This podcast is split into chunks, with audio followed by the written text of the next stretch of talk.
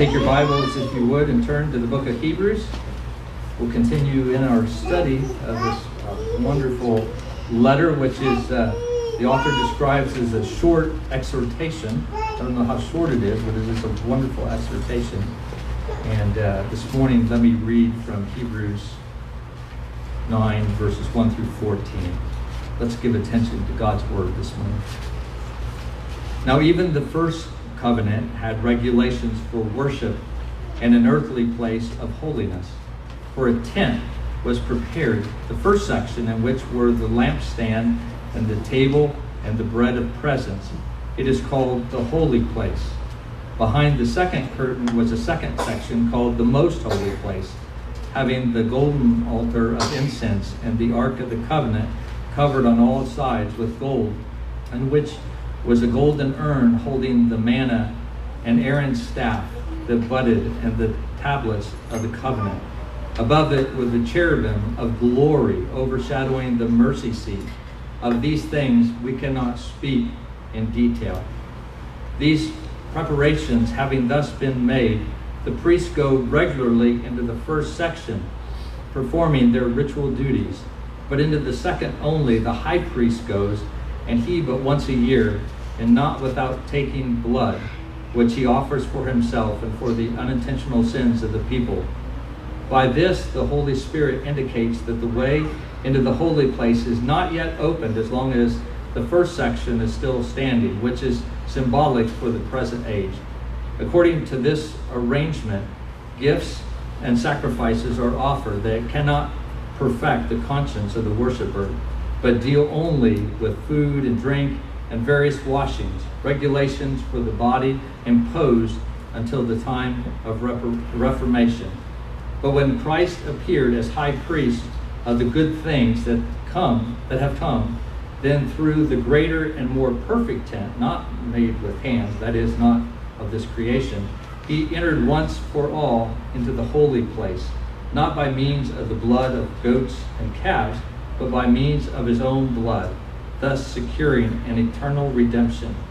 For if the blood of goats and bulls and the sprinkling of defiled persons with the ashes of a heifer sanctify for the purification of flesh, how much more will the blood of Christ, who through the eternal Spirit offered himself without blemish to God, purify our conscience from dead works to serve the living God? Amen. That ends a reading of God's Word. Let's go to him in prayer this morning.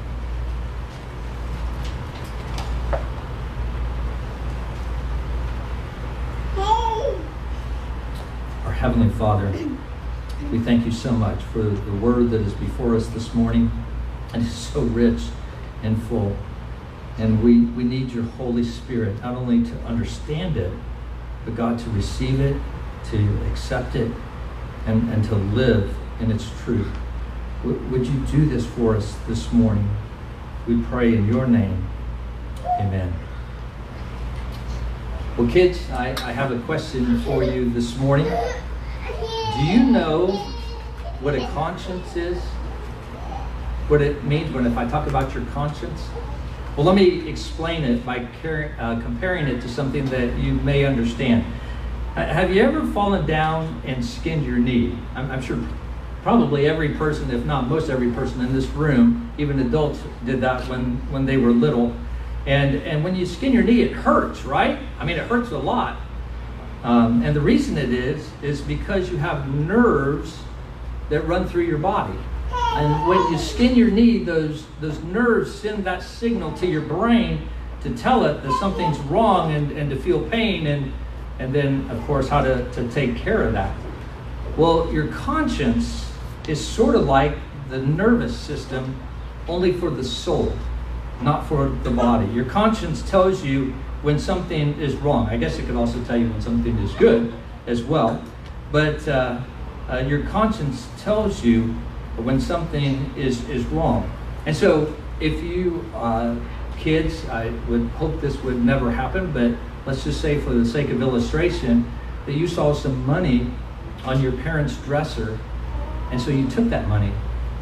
And after you took that money and you left your parents' room, uh, all of a sudden you feel really bad. You realize that the thing you did was wrong, and that is your conscience telling you that what you did was wrong. And we've all experienced with our conscience either assuring us or, or condemning us. Our, our, our conscience doesn't always condemn us. Sometimes it does assure us. I mean, think if you if you were accused of doing something, but you didn't really do it. You know, not only does your mind, your intellect tell you, hey, I didn't do that, but your conscience almost gets indignant. It says, I, I didn't do that, and it sort of raises its voice. But when you do do something wrong, it is your conscience that's talking to you. It's that voice inside of us that reminds us that there is a moral standard and that we will be held accountable to that moral standard. That when we do things that are wrong, it reminds us that we have actually done something wrong. It sort of reminds me of a, a comic strip that I heard about where a psychologist who was talking to his patient says, Well, Mr. Bigby, I think I can explain your feelings of guilt. It's because you're guilty. And that's where we are. You know, we are guilty be, before God. Now, I understand that our conscience can be suppressed. Romans 1 talks about that, where, where those um, that do not follow the Lord, even though there is that moral law, they seek to suppress that, that truth. But what does a guilty conscience do? And I want to just share a few things from a man by the name of Christopher Ash. Uh, in his book, Discovering the Joy of a Clear Conscience, he said one of the things that a conscience does is it, it never forgets. It never forgets. If I ask you, what is your most shameful secret? What is the thing that weighs on your conscience the most? You'd be able to tell me. And most likely, you would be able to tell me in great detail. And, and even if it happened decades ago, you could tell me why? Because our conscience never forgets. Even if you want to forget, even if no one else knows about it, your conscience reminds you. And, and, and also, we see that our, our a guilty conscience wants to hide in shame. I mean, we see that with Adam and Eve, do we not, in, in the garden? That they sinned against God, they were guilty before Him. And so, what did they do? They hid from God. God comes and He asks them why they're hiding, and Adam says, Well, I was naked and afraid, so I hid. And God asks this question. He says, Who told you that you were naked? And of course, it was their conscience that told you, hide. And there is in all of us sort of that that sear, that inner fear that says, you know, if people really knew us, if they knew what I was really like, if they knew what I had done, or maybe even what I'm currently doing, they there would be shame. There would they would reject me. There would be condemnation.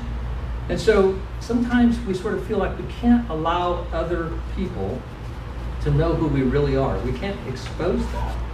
And that's what a guilty conscience does. But also, living with a guilty conscience makes us sometimes angry and restless, maybe even sometimes bitter. You know, Cain killed his brother Abel, right, kids? You remember talking about that in Sunday school. But God said that part of Cain's judgment would be that he would be a restless wonder for the rest of his life on this earth, always on the move, never at peace, never at rest, no shalom, to use the Hebrew word, in, in his life. There was no sense in which he had dealt with his sin and he was feeling the consequences. And some of us may know exactly what that is like. You, you may not be a very restful person. Peace may seem to elude you. You, you never feel rest. You're always on the move. A guilty conscience also makes us can make us feel anxious and even afraid. Sometimes a guilty conscience can be so overwhelming that even a person may consider taking their life. I mean, think about Judas, who killed himself because his conscience condemned him for what he had done against the Lord Jesus Christ in betraying him for 30 pieces of silver. And people still do that today uh, just to try to quiet their guilty conscience. That's not the only reason people take their lives, but that could be one of the reasons. But, brothers and sisters, on the flip side, a clean conscience can allow people to, to sing with joy. And, and even in the midst of difficulty, I mean, even as they are being martyred, I think about Stephen and the peace that he seemed to have even when the religious people picked up the stones to stone him. And here he is, and he looks up and he sees Jesus standing at the right hand of the Father. And, you know, he's not angry with these people. Matter of fact, he prays for those people that are persecuting him because there is such peace. And can you imagine being so at peace in your conscience that you would have such peace in the face of death? I mean, because it seems like death is the thing that most people fear the most. And maybe, you ever um, notice some Christians who seem to be more stable, more joyful, more honest, more humble, more patient in trials, and, and even rejoicing in the face of hard, painful circumstances? And do you ever wonder, how can people be like that? Well, one of the parts of that is, is that they have a clean conscience. The inner voice of, of condemnation has been silenced. They don't live consistently in the presence of a condemning conscience. Now, don't get me wrong, there's plenty that those people are guilty of. There's plenty of things that they could be accused of. But they have learned to live in the presence of God's forgiveness and grace and His love. They feel accepted. They believe that they are loved by God. They experience that love and acknowledge it in their lives. Not only the, the love of God towards them, but the love that He has put into their hearts and the love that they have towards other people. And there may be some of you who are here this morning that wish that you could feel that way. And you say, How do, how, how do I get that? How, how, how do I get such a clear conscience? And and, and some people think, well, the way that you get a good conscience is by being good. If you get a bad conscience by doing bad things, then the way to get a good conscience or a clear conscience is by doing good things. And so people will try to turn over a new leaf and they'll try really hard to be obedient and they'll pray more, they'll read their Bible more, they're, uh, they're going to be engaged in church more, they're going to serve more, they're going to get rid of some sinful patterns in their lives. And people who believe this, brothers and sisters, are very busy people. They are very active people. Now, they are very sincere. You know, they're, they're seeking to, to have that clear conscience before the Lord, but it never works. And, and it cannot work. The, the conscience is just sub, is, uh, is not just a subjective experience. It's not just how you feel it also is a sign of objective truth. And when nerves in the body tell the brain that something has happened, it really did happen. And, and until you take care of what objectively happened, the pain is not going to go away. And it's, it's the same way with the conscience. When our conscience accuses us, it's because we're guilty. We have done things that, that are wrong. We have failed morally. We have sinned against the God who has made us in his image. And our conscience condemns us for our sexual immorality, for our anger, our, our impatience, our, our pride, in judging others by our own standards, eh, whatever the sin is that, that we struggle with. And no matter how good we try to be, our conscience knows that we're not good enough. It's, it's like the words of the old hymn that say, The labors of my hands cannot fulfill the law's demands. That is so true. And those who think that you can that you can do that, that you can earn your way, do so through pride and, and self-effort. They're trying to please God. But in those quiet moments of their lives when they're honest, they realize all their fear is still there all their anxiety and shame and guilt are still there. They just hope that no one sees it. And oftentimes, if you see a person who acts very self righteous, oftentimes they're seeking to cover those things up. Well, there's only one way that we can find a clean conscience, and that is through a gift. And so the writer of Hebrews is writing to these Hebrew Christians, and he wants them to experience the actual joy of a cleansed conscience. But, but he wants them to know that they will never find that in the Old Testament sacrificial system because it was never able to deal with the guilt of the conscience. And so he, he talks this morning to these believers and to us as well. And the first thing we see in verses 1, 2 through 10 is the inadequacy of the tabernacle ritual. If, if you look at the Old Testament tabernacle rituals that went on, it, it was not able to accomplish the things that were needed. And the writer begins by talking in verses 1 through 5 about, first of all, about the furnishings. He just sort of walks us through what the, the, the tabernacle or the, the temple looked like. But what's interesting is he doesn't really talk about the entirety of the temple. He only focuses on the two inner rooms, on the holy place and the most holy place. Or, or kids, maybe you've heard it called the Holy of Holies. Okay, he doesn't talk about the outer court where there is the bronze altar and the bronze basin. You see, his purpose centers on the tabernacle itself because he wants to compare and to contrast it with the true tabernacle that is in heaven, where Jesus entered into the very presence of God, into the most holy place. And so we see that the tabernacle is divided into two sections. But just to give you a point of reference, uh, since our room really almost fits this, if you look at this sanctuary room, this is 20 by 40. And, and actually, these two inner rooms, the holy place and the most holy place, were 45 by 15. So if you take five feet and scrunch us in five feet, and take those five feet and add it that way, that's the size of the holy place and the most holy place before the Lord. And he, he talks about the furniture that's in the holy place. He says, when you walk into the holy place, on the left hand side in the holy place, as the priest entered, there would have been the lampstand, which is a solid golden lampstand with seven branches filled with pure olive oil. Uh, and of course, there's no windows in this place, so this is all the light that is in there as you go in. And then on the right hand side was the table of showbread, a, a, a table that had 12 loaves of, of sacred bread. And then farther in to the holy place, uh, in the center, just before the veil, because there was this big curtain, this big veil between the holy place and the most holy place, there was the altar of incense.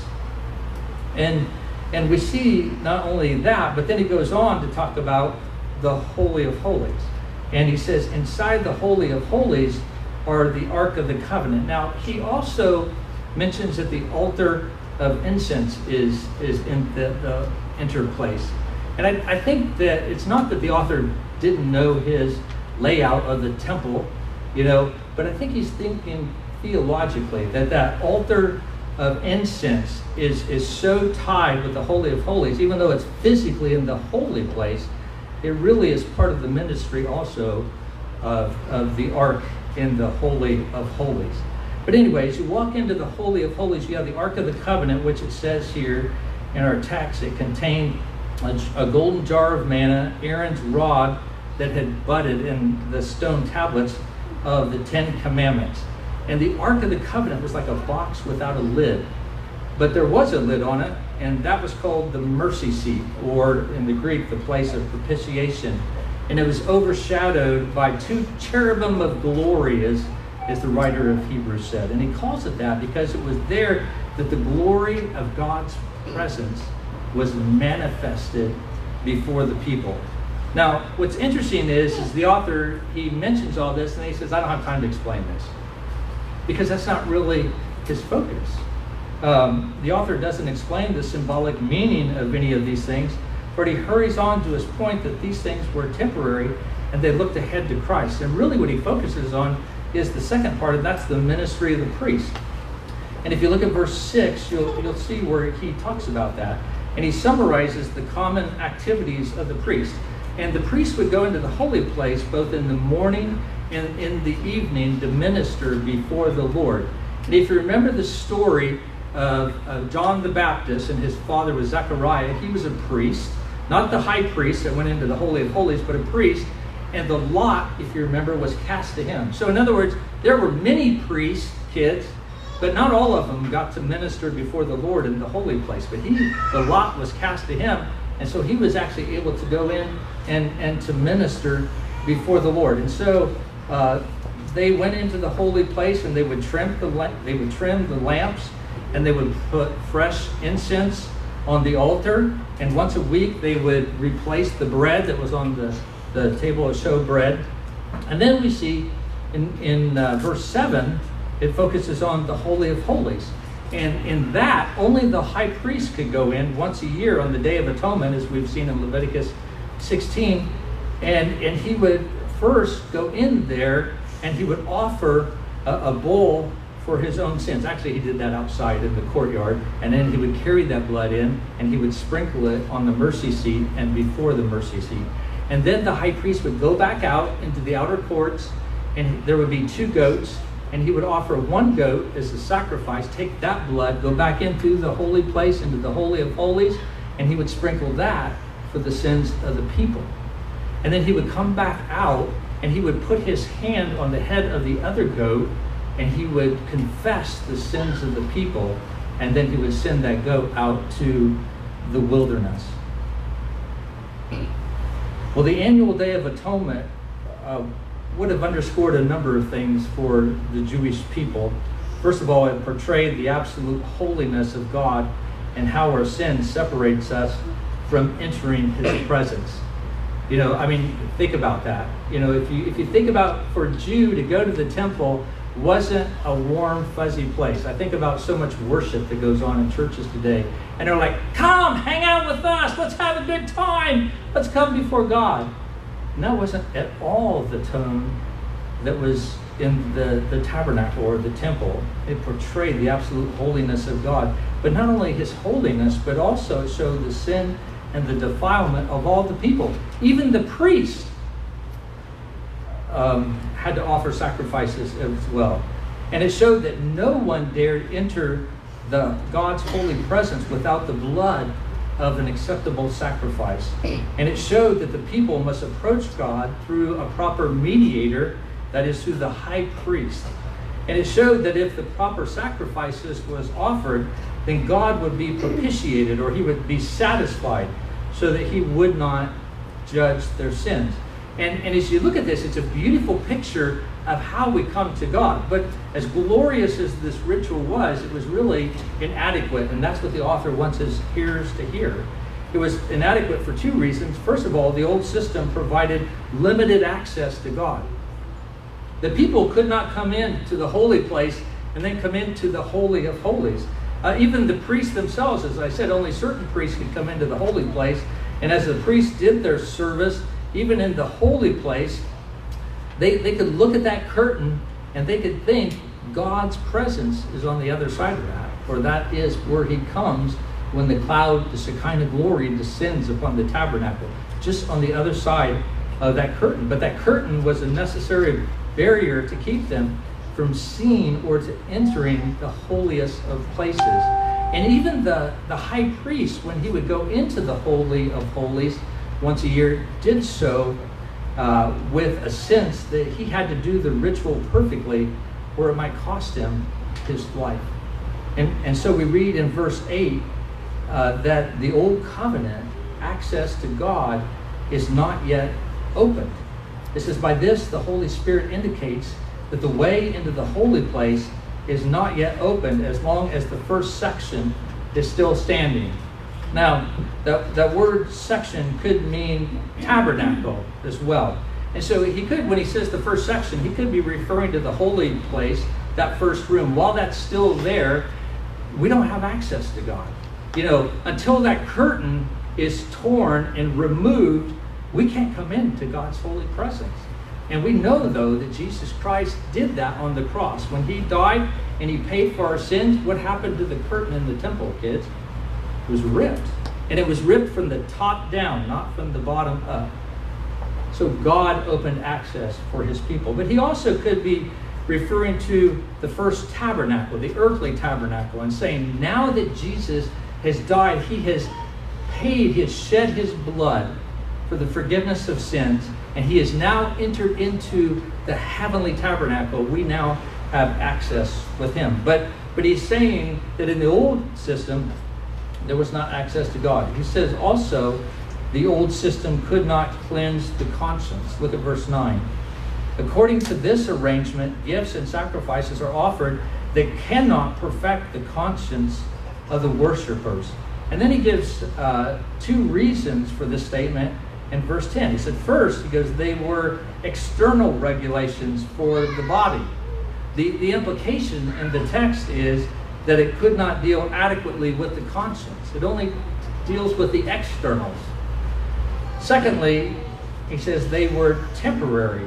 He says it was imposed until a time of reformation, which refers to the time of Christ when he comes. So the fact that the sacrifices had to be repeated annually showed that the incomplete nature of, of the forgiveness. And it was really just putting off the guilt uh, for another year. So the author is really trying to point to these Old Testament Hebrew Christians, or, or to these Hebrew Christians, he's arguing that the Old Testament sacrificial system was not God's complete and final provision for the guilt of our sins. But then he shows us, secondly, that Christ's blood provides complete access to God in verses 11 through 14. Look at verse 11. Christ's blood provides complete access to God. But when Christ appeared as a high priest of the good things that have come, then through the greater and more perfect tent, not made with hands, that is, not of this creation, he entered once for all into the holy place, not by means of the blood of goats and calves, but by means of his own blood, thus securing an eternal redemption. You see, since Jesus, our high priest, is in heaven, he is, in a sense, sort of blazed the trail for us uh, by his own perfect merit and the blood that he has accomplished that access into the true holy place. Now, think about that, brothers and sisters. Think about the access that we have before God today. When you came in to this worship service, did you really think about the difference between the Old Testament believers and the New Testament believers? That when we come this morning and we lift up our prayers before the Lord, we actually are coming before the throne of grace. That when we stand and we sing our praises to God, we are standing in His presence to worship Him through Jesus Christ. We have full access to Him. Matter of fact, let me read from Hebrews chapter 10, just look the chapter over, verses 19 through 22, where we read, Therefore, brothers, since we have confidence to enter the holy places by the blood of Jesus, by the new and living way that he opened for us through the curtain, that is, through his flesh. And since we have a great priest over the house of God, let us draw near with a true heart in full assurance of faith. You know, we may not feel like we are in the presence of God. We may not uh, feel like we have that, uh, that we could draw near to God, that we could come into his presence. But he says in verse 22 let us draw near with a true heart in full assurance of faith, with our hearts sprinkled clean from an evil conscience and our bodies washed with pure water. You see, Jesus has done what the sacrifices of the old covenant could not do. And his blood, he secured that eternal covenant, or excuse me, eternal redemption. Kids, of course, redemption is making a payment to set someone else free from something. Okay, in this case, Christ set us free from sin. Now, sin is still present in our lives, we still wrestle with that, but the guilt of our sin is gone. Okay? The guilt of our sin is gone. And, uh, and we can rejoice in that, that we no longer are guilty for our sin. And even the power of sin to rule over us is gone. We can now obey Christ. And so he didn't merely cover over our sins, but he took it upon himself on his death on the cross, as we read in verse 13. For if the blood of goats and bulls and the sprinkling of the defiled persons with the ashes of the heifer sanctified for the purification of the flesh, in other words, the sacrifices that were given, even the sacrifice of the red heifer, you can read more about that in Numbers 19. But basically, they took the ashes of this red heifer, mixed it with water, and then they would use that for the purification of people who had become unclean by touching a dead body. And, and the author is really argues from the lesser to the greater. He said, if these rituals would cleanse the flesh, then he says in verse 14, how much more will the blood of Christ, who through the eternal Spirit offered himself without blemish to God, purify our conscience? Now think about the most terrible thing that you have ever done. That dark secret that, that haunts you at night. The great truth that if people really knew, they would condemn you for it. Probably scorn you and, and shame you. But God knows that secret. And He sees that sin. And He has placed it upon His own Son so that you will not be condemned. And that's what Paul makes uh, reference to in Colossians chapter 2, verses 13 and 14. He said, And you who were dead in your trespasses and the uncircumcision of your flesh, God made alive together with him, having forgiven us all our trespasses, all our sins, by canceling the record of the debt that stood against us with its legal demands. You see, there were legal demands against us because of our sin, but that record has been removed. This he set aside, nailing it to the cross.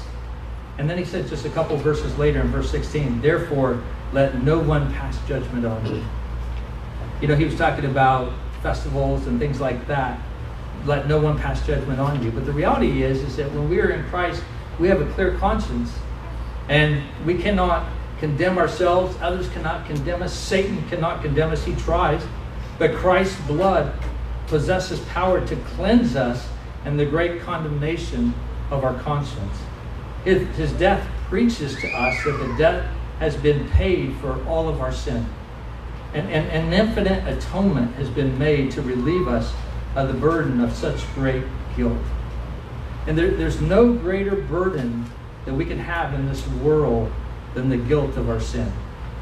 And, and if you don't believe me, then just think if you reflect on your sin you will understand what I mean. If you, if you come to recognize how your words have torn the hearts of others, just like a knife might cut through someone's flesh, our words sometimes cut through the soul of other people as we use them so harshly. If you think for just a moment how your neglect of Christian duty and your pursuit of selfish gain have caused sorrow for those around you, or if you think of the things that you've done or said that have caused others to, to even maybe resent you, maybe you've just been a jerk and people wish that they had never met you. I hope that's not the case, but that might be the case. Or if you take stock of God's holy law and your incessant violation of it, if we do those things, then your conscience will speak against you about what you really are and what you really deserve. And when you realize these things, then you will crave a cleansing such as Christ alone can give. And brothers and sisters, he can give it. He can. Where the old system provided only limited access and limited efficiency, efficacy, excuse me, Christ provides complete access and efficacy of the forgiveness of our sins. And we read at the end of verse 19, just a, a third point very briefly, he does so so that we might serve the living God, that, that He purifies us so that we might serve the living God. And the reason I want to mention this is that some Christians serve God in an attempt to pacify a guilty conscience. That they erroneously think that if I could just do enough for God, then maybe He will forgive me.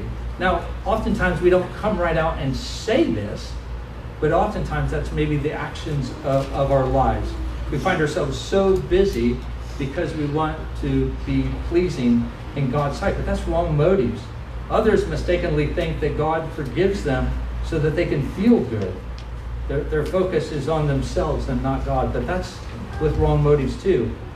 But God has forgiven us by His grace through His precious blood of His Son so that now that we can be set free and we could praise God and say, Oh Lord, I want to serve you. I thank you so much for what you have done. And so there is a joy in our service to the Lord because it is in response to His wonderful grace. Do you know that freedom this morning? Do you live in that freedom? Not just do you know it intellectually, do you experience that freedom in your life? That freedom from a guilty conscience? Resting not in what you have done, but in what Jesus, your high priest, has done through his eternal blood, or through his blood, eternally to redeem you? You see, through Christ, we have full access to God and a clear conscience from all of our guilt and our sin. Let me try to illustrate it this way. Have you ever known someone who has lost a limb, maybe an arm or a leg? I knew a, a man that he actually uh, was in Vietnam and he had lost both of his legs and, and was in a wheelchair. And, and even though the limb is missing, that person sometimes feels phantom pain in, in that limb, even though it's not there. So they're like, my legs are hurting, but their legs aren't there. And, and it's a very real thing with, with real pain.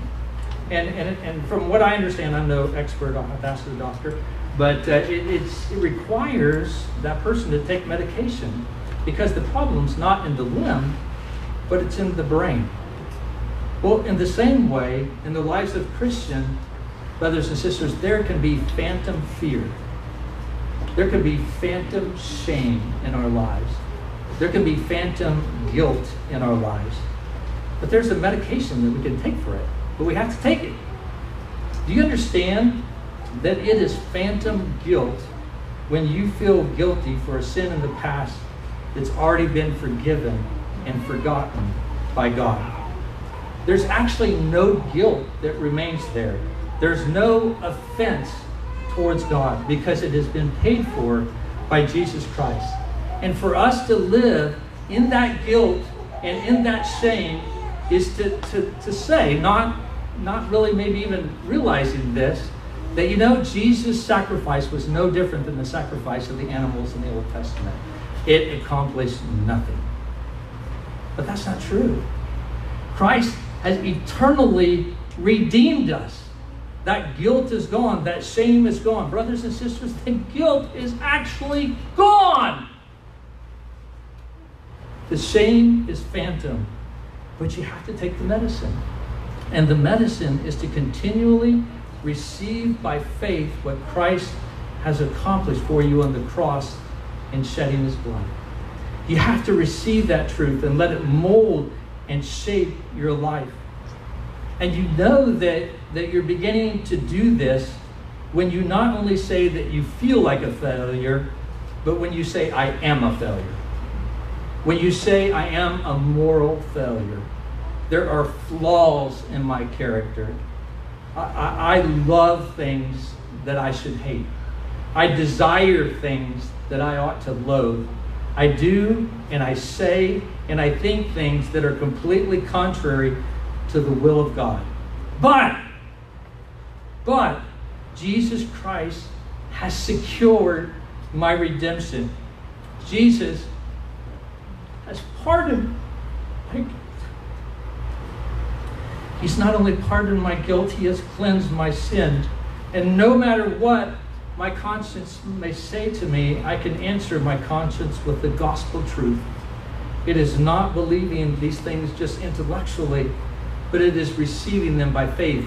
It is admitting that you may feel one way about yourself, but really you need to stand on the greater promises of what Christ has done for you. Are you doing that this morning, brothers and sisters? Do you wake up each morning secure that Jesus is your high priest, that he has given you access to God through a clear conscience that he's provided for you through his blood? Do you believe that Jesus' blood actually makes atonement for your sin? And does your life reflect that you believe that? I want you to bow your heads this morning, if you would, with me. Please bow your heads. And, and you may be here today, you may be watching on the internet, and, and you may be very aware right now of your sin. And, and you've known that it's always there, you've suppressed it. But today, the Holy Spirit has brought it to light. But he's also shown you something else that you can't deal with that guilt. You can't clear your conscience. The only way that can be done is through the blood of Jesus Christ. And if that's where you are, I want to encourage you to come to Christ and to confess that sin to God. If He already knows it. Confess it to Him and ask for His forgiveness. And He will not only cleanse you of that sin, but He will give you a life to serve Him, no longer serving yourself, no longer doing what you want to do, but serving Him. And if that's where you're at, I just ask you to pray to God and to tell Him these things. And that if you do that, then I want you to, to go to our website and go to our contact page and send me a note or call me or email me or something and let me know that you did that. But it may be that you may be here this morning and you may be a believer in the Lord Jesus Christ. And you know, you have grown up in church and you know that Jesus Christ has died for your sins. Matter of fact, you've heard it so many times, it just almost seems like ho hum. But that reality has not made itself into your heart, into your life to walk in that forgiveness and to understand truly how free you are in Jesus Christ. And know that He wants you to come to Him and to trust Him. Let's just take a moment of silence this morning as we consider these things. And I just ask you to pray to God and, and to respond to Him appropriately.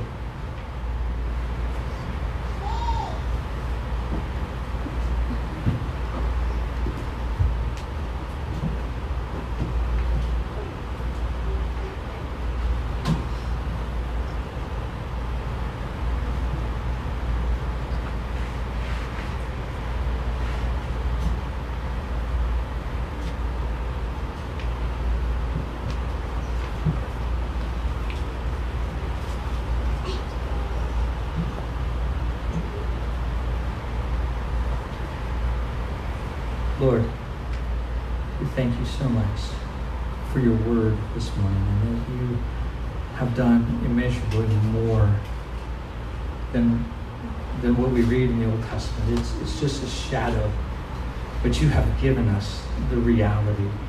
And I pray that we would walk in that reality.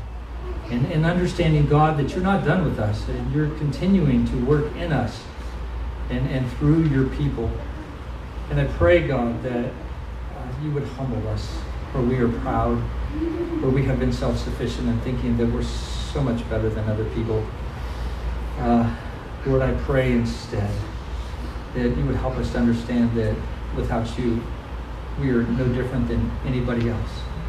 But, but may we reflect upon the freedom that you've given us through your blood.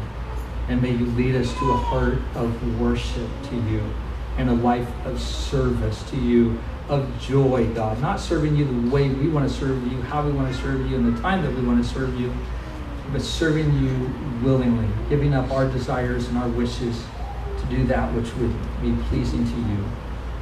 And Lord, I pray that if there be any here today who do not know you, who are who's hearing this, that they might give their life to you, Lord, that you might reveal yourself to them and that you might wash them clean in the blood of Jesus Christ, making them a new creature in you. It is in your name that we pray these things. Amen.